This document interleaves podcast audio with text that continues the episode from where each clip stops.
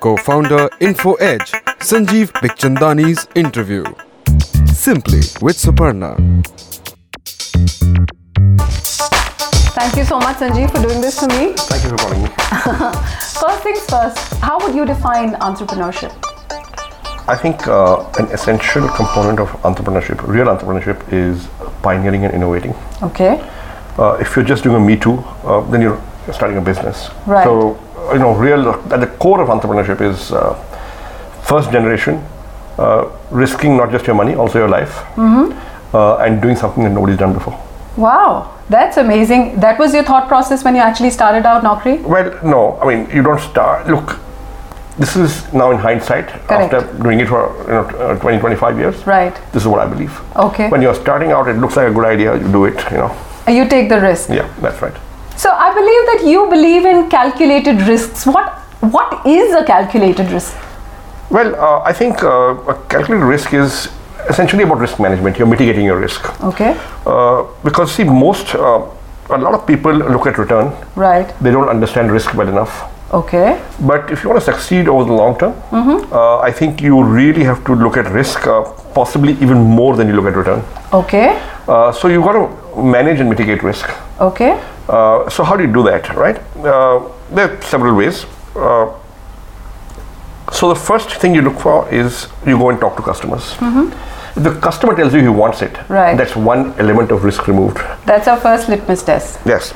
So, so one of the key questions that we ask uh, entrepreneurs before we invest in startups Right. is, uh, where did you get the idea from? ये idea कहाँ से आया? Mm-hmm. Now let's take the case of Zomato, Right. uh, which was then called Foodie Bay. So when I met Dipinder Goyal for the first time, I asked him, uh, Dipinder, where did you get the idea from? right. And the story is very interesting. So he was working in Bain Consulting in Gurgaon. Now Bain Consulting has got maybe 50, 60, 70, 80 people Right. uh, mostly male, mostly young, mostly unmarried, uh, mostly living away from home. So they would work late nights. They wouldn't get food from home. So now they often had a cafeteria, but they wouldn't serve food. You have to get your own food. Okay. So the admin guy had um, collected uh, takeaway menu cards from about 50, 60, 70 restaurants which delivered Right. uh, to that location. And he put them all in a folder Right. in the cafeteria. Then you come and you look at the folder, you figure out what you want to order, then you order. Sure. Now it was a shared resource. You couldn't take it to your desk. Correct. So Dipinder said, "यार एक बजे line लगा दी.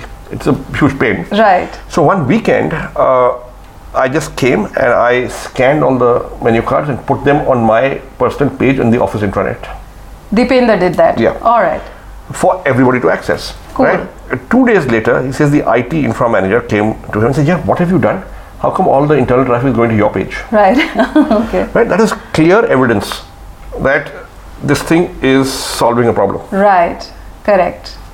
Sure. And that's when he went out and aggregated menu cards of restaurants around the city Wow.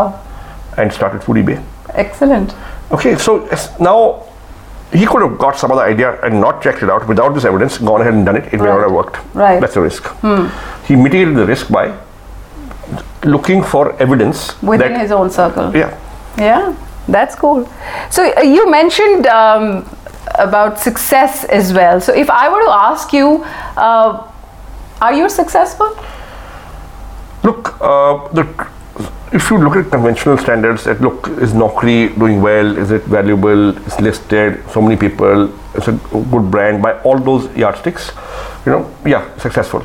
But I think, um you know, success is about setting your goals and achieving them. So the longest time, you know, we define mere survival as success. Right. If you can survive and you can pay your salary at the end of the month uh, and, and live for the next month, you know, you've succeeded Right. and uh, I think for the first 10 or 15 years, Hmm. uh, you know, that's what success is about. Right. So success, what changes? Right. So in hindsight, if you were to say that these are the three definite steps to success, what would they be? I think uh, breaking even, I think uh, getting customer, uh, getting, getting, uh, making sales to customers and getting repeat purchase, Hmm. Right. right. That's a very important thing. I think evidence of natural traction that, Okay. you know, the way Dipinder saw, or the way we, we saw in Naukri when Hmm. we first launched it, that look, uh, we're getting traffic without advertising and Hmm. more and more is coming. Right. These are all straws in the wind of uh, you know early stage success. Right. So Sanjeev, after Naukri, Jeevan Sathi, now also Like nine acres. oh 99 acres, yes, of course, and of course um, Ashoka. How did that come about? So once again, you know, there were a couple of eureka moments. So I around maybe mid maybe 2005 six I bumped into somebody who'd been a year junior to me in college, and I was meeting her for the first time after graduation. That's like 20 years earlier. At a conference dinner, uh, and I asked her, "So, what are you doing?" She said, "I went to D school uh, to do my MA in economics uh, after graduate, graduating in, from St. Stephen's College in economics, which is what I had also studied." Right. and uh, now I'm teaching in a college in Delhi University. Acha. So I asked her, "Great, uh, what are you teaching?" She said, "The syllabus has not changed since 1980." Wow. I said, "What?" So there's a new economic policy. Communism has collapsed. You know, uh, all these things have happened. India's got a different economic strategy now. No- Yeah, but it's the same syllabus. And I was saying, "Wow, this has to change." Uh, then uh, I went to Cambridge, and, you know, I'm just visiting, and I looked at the first year microeconomics textbook, and I figured that they study more microeconomics than I did in three years in Delhi University. Right. They studied in the first year. Right. Then I learned that if you do a BA from Delhi University in economics, you go and join second year BA uh, in Cambridge. Acha. So they regard their first year as equal to our three years. Uh, so all the, a bunch of things happened, and then um, you know, I figured maybe it's time to look at starting a new college Okay. uh, on a different uh, you know pattern and uh, standard. Um, I also began to you know I, I used to go to various IITs and IIMs and other colleges to give talks Right. and um I came away saying our students are brilliant, but we need a new type of institution. So what is the difference that Ashoka brings? So Ashoka's got two three things. One is it's multidisciplinary, which means that so every institution multi- multidisciplinary, but students study a single subject. Right. So if you study economics in Delhi University, you study economics, Correct. right? At Ashoka, we give width and then you major. So you study six, seven, eight subjects, and then you decide what you want to major in. Okay. So when you come in, we allow you to change your major Sure. after one year. For okay. Right. Okay. Uh, so one is that. Um, now, this single subject silo is a system we inherited from the British. Okay. Uh, width and then major is Right. the American system. Right. Correct. Uh, now, life is multidisciplinary. You've got to join dots across various domains. So we believe this is better. We also believe that, look, at 18, you may not know enough to give a firm choice of major. Correct. For the rest of your life, how can you kind of Yeah. decide? Um, and after experiencing six, seven, eight subjects, you can figure out your major better. Sure. right? Uh, now, both my uh, children uh, have gone to the US to do college, Right. and I'm saying to myself that look, uh, why do I have to send my kids ten thousand miles away? Why can't we have a really great college along those lines in Right. India? And I used to stand uh, outside the student counselor's, uh, uh, overseas admissions counselor's uh, office in my uh, daughter's school, and there used to be a big crowd of students there. Right. And I used to talk to them, and I f- quickly figured out that listen, these kids are really bright. Hmm, There is no way they can afford to go if they don't get a scholarship. Correct. And I said, why can't we uh, get it more affordable in India? Right. The same quality of education, Right. which is what Ashoka. That's wonderful. But sometimes I even wonder do we also have enough workplaces to absorb this kind of talent, the kind of uh, education they're going to get in universities like Ashoka, or will they, you know, after graduating again be in a similar situation as to, you know, where do we go? What So, do we do? so look, smart kids will get good jobs, okay. right? You got to produce enough talent.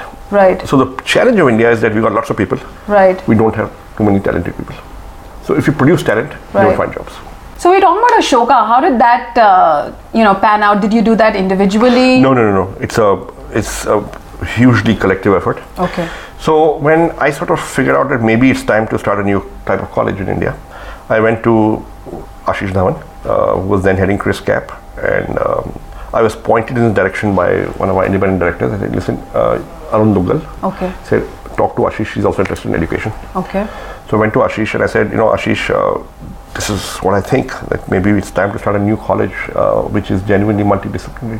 And truly in the entrepreneurial spirit, I guess, you're always buzzing with ideas. You got to do something. Fruition pe leke aana ye idea hai. No, no, I mean, you discuss, and then maybe out of 100 things you discuss, one you actually do. Uh, but the key is to keep discussing and keep having conversations. So Ashish said, great idea. Uh, you know, let's let's let, let's uh, take this forward. So then I went to um we went to Pramod Sinha, who was the founding dean of ISB. He actually was instrumental in setting up ISB for Right. McKinsey. And we told him that listen, we wanted to join us because uh, as a team, three of us, and uh, we want to do this, and you know we, we need your help. So we kind of talk. There were there were a few other people also at that time um, who had studied in Delhi University and St Stephen's College and um, said, okay, we've got to do something that um, improves the current system. Uh, there was Chandan Mitra, Abhijit Bhamik, right? a few others, and uh, we we did that. And after a few months, uh, Pramod said, "Listen, there's a group of people who are also approached me.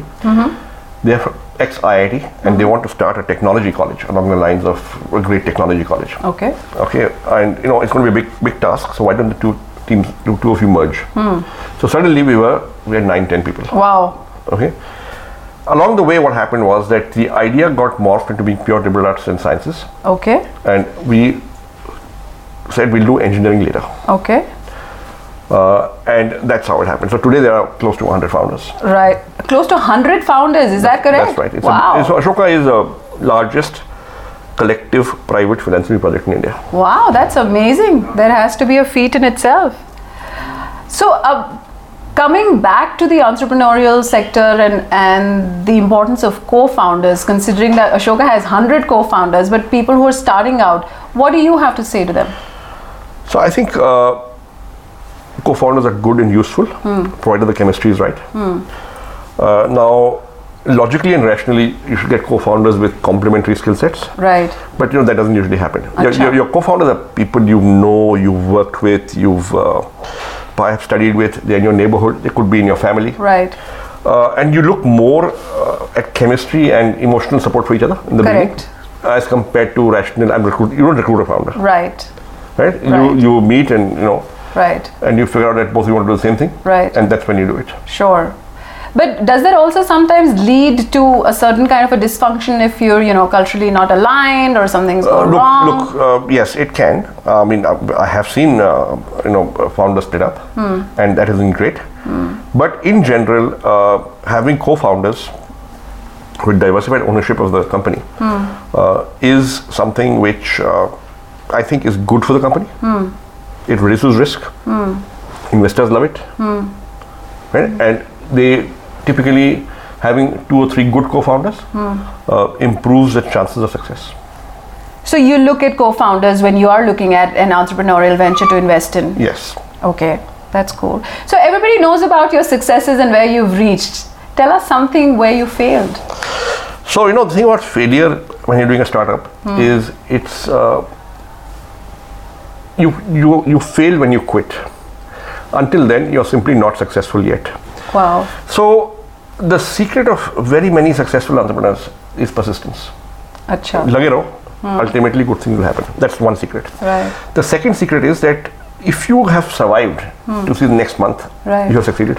Right. Okay, because in the beginning, uh, it's about survival. Correct.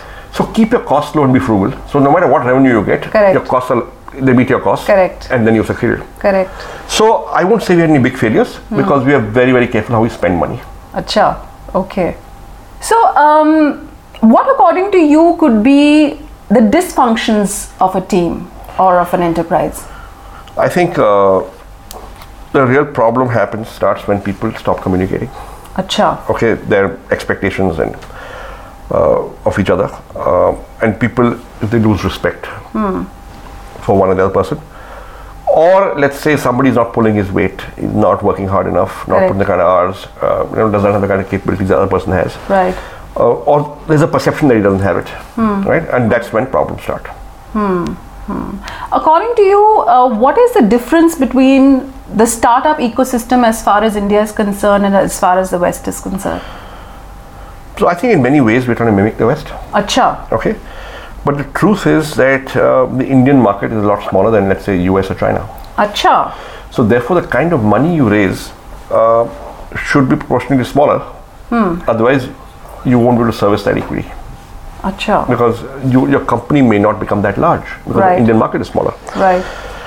Now, what has happened is that there are so many investors who've come in Correct. that uh, I think very many companies have been overcapitalized, Acha. which leads to its own problems. Mm-hmm. Because when when companies you know run on investor money rather than customer money, Hmm. uh, you can afford to make mistakes and the market won't correct you, and you can build a wrong business model. Wow. Example. Well, I mean, um, the examples are will be, I guess, coming, uh, coming, uh, you know, next couple, next few years. Acha. I don't want to name anybody here, but Okay. they're all my friends. But Right. but it's important that you run on customer money beyond a point, as opposed to investor Hmm. Of money. course, right? That's the basic principle of a business. That's right. per se. Unfortunately, I think the younger generation is looking at suddenly overnight successes of valuation of businesses and raising funds. So the other thing is that look, you don't succeed when you raise money, or Right. you get a valuation on that. That is basis. not what success is That's all not- about. Success is when you have a sustainable business Right. with is defensible.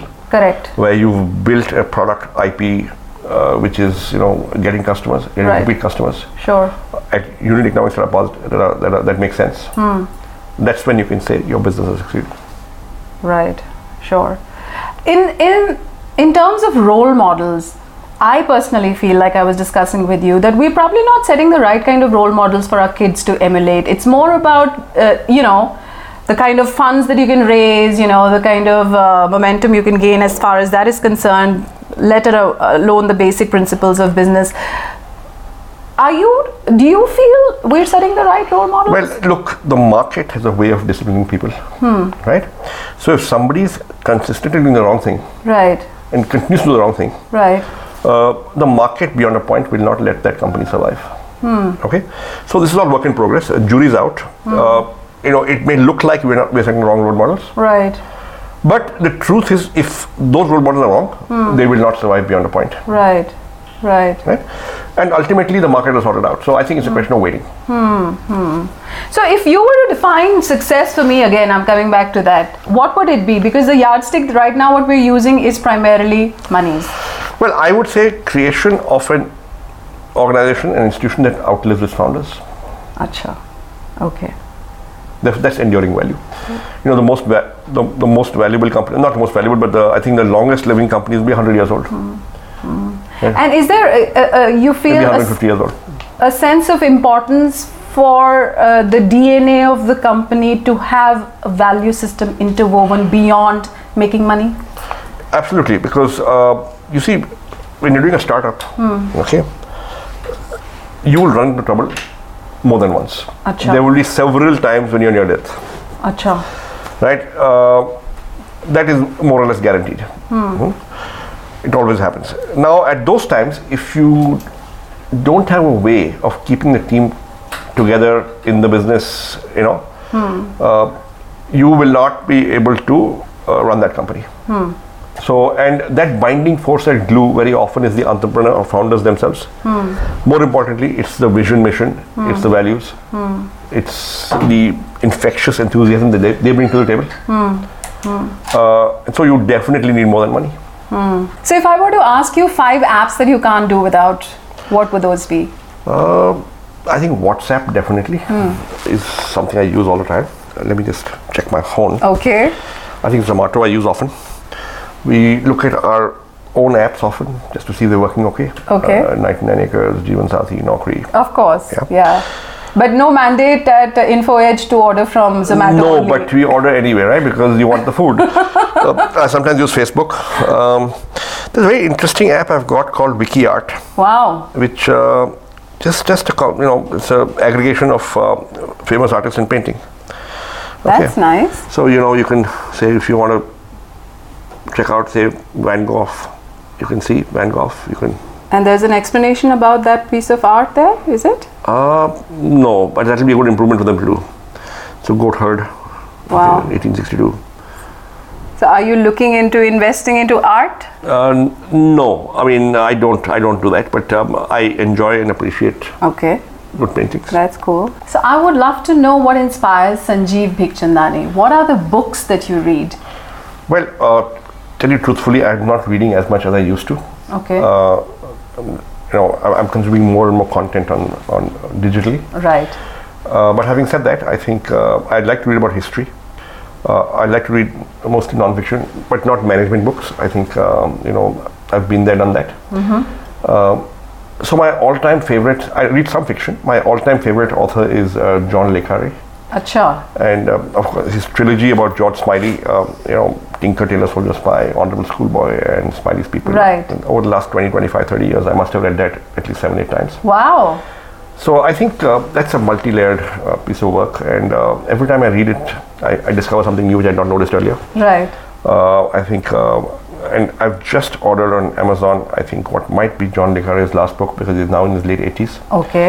It's called The Legacy of Spies. I mean, Okay. it's uh, releasing uh, next couple of days. So Okay. I've already ordered it. Okay. It should come in a week's time. Okay. I'm looking forward to it. So, so a question comes to my mind. Um, the difference between Sanjeev Bhikchandani of the 1990s and 2017. I think I lose my temper a lot less. Acha. Uh, I think I'm a lot more patient with people. Um, I think uh, I take more and more things as they come. Okay. Uh, I panic a lot less when things are not going my way. Okay. So it's all about growing up and maturing. And what would you advise your younger self if you if you were to give yourself an advice? um, it'll be all right. Uh, it'll be alright. It's okay. It's fine. You'll get there. Chill. There's a song by Billy Joel Right. um, called Vienna. Okay. Um, you know, and the first few lines are "Slow down, you crazy child. You're so ambitious for a juvenile." Wow. Um, and the you know the, the, the, the says uh, Vienna waits for you. Excellent. Slow down, you crazy child. You're so ambitious for a juvenile, but then if you're so smart, tell me why are you still so afraid? Vienna waits for you. Okay. So we're also going to put you in the hot seat right now. Okay, I will Uh, ask you some startup jargon Okay. and what they mean to you primarily. okay. So, what does freemium mean to you? So freemium is a standard uh, model for uh, a lot of internet companies where you give you a lot of stuff free of cost, and for some stuff you charge, which Right. means that you get a whole base of users who come in for the free stuff, and some of them pay. And it works. Well, it can work. It's working in Jeevansathi. Hmm. It's working in Merit Nation. Mm-hmm. Another company we invested in. Right. So it can work. It has worked, um, and if you do it right, it can work. Exit strategies. So typically, we don't. Uh, that's not something uh, I look at because Okay. uh, when we enter a business, uh, Right. we don't enter with the intent to exit. Correct. So we intend to stay, build a business. So, Right. So, Okay. MVP. uh, so I've never used that jargon, uh, MVP. All and the first time I heard it, I said, "What is that?" okay. Uh, look, you got to produce something the customer wants. Okay, and obviously, common sense is that you'll produce a minimum sort of thing which the customer wants because you don't have money, so you can't build a Taj Mahal on day one. Right. and you keep on improving it. Hmm.